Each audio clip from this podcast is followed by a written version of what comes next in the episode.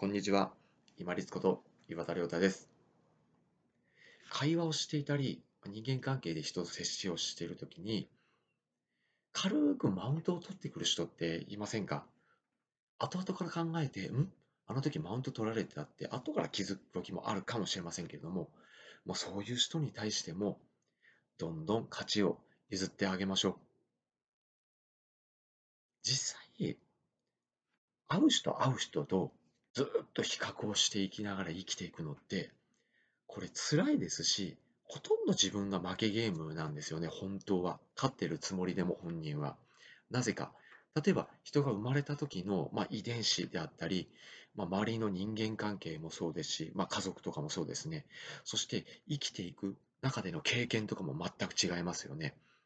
そして地域とかも風紀、風景とかそういうところ、地域差とかもありますし、いろんなものが全く違うのに、持っているものとか経験したものとか、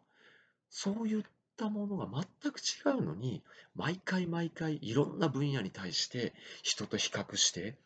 私の方が上、上、上って確認しようとするこういう動作っていうのは本当に時間の無駄です。なので、そういう人を見かけても、あまあよくそんな時間と気力があるねっていうふうに一歩引いて怒らずにぜひ勝ちを譲ってあげましょう。ああ、そうなんですね。すごいですね。その一言でも十分です。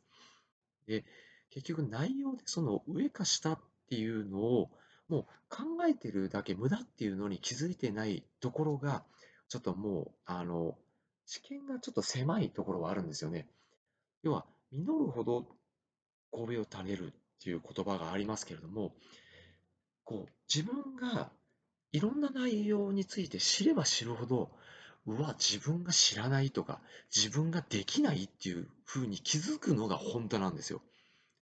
要は自分ができない、知らないっていうのに、知見が広がるほど、本当は気づいていくはずなんですよね。でもそこに気づかずに、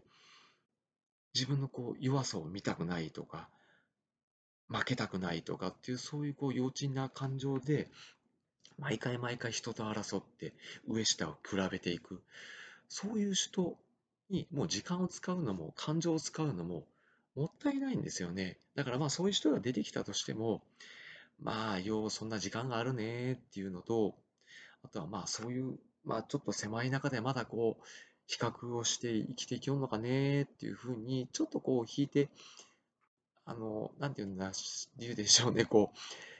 哀れむっていうまで言うとちょっと失礼かもしれないですけれども、自分が怒らないために、もしくは引くためには、そういうふうに、こう、なんて言うんでしょう、あちょっと、早く気づいてもらえればなっていうふうな、こう、応援するような気持ちでも見て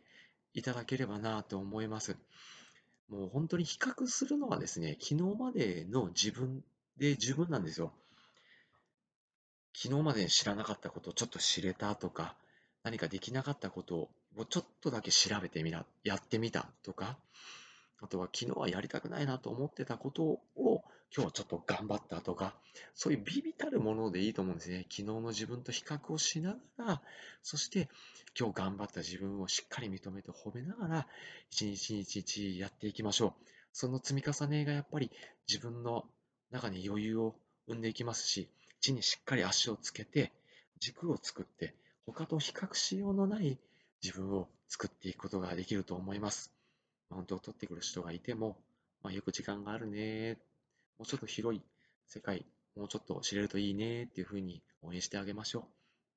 本日もご清聴いただきましてありがとうございました。皆様にとって一日良い人になりますように。これにて失礼いたします。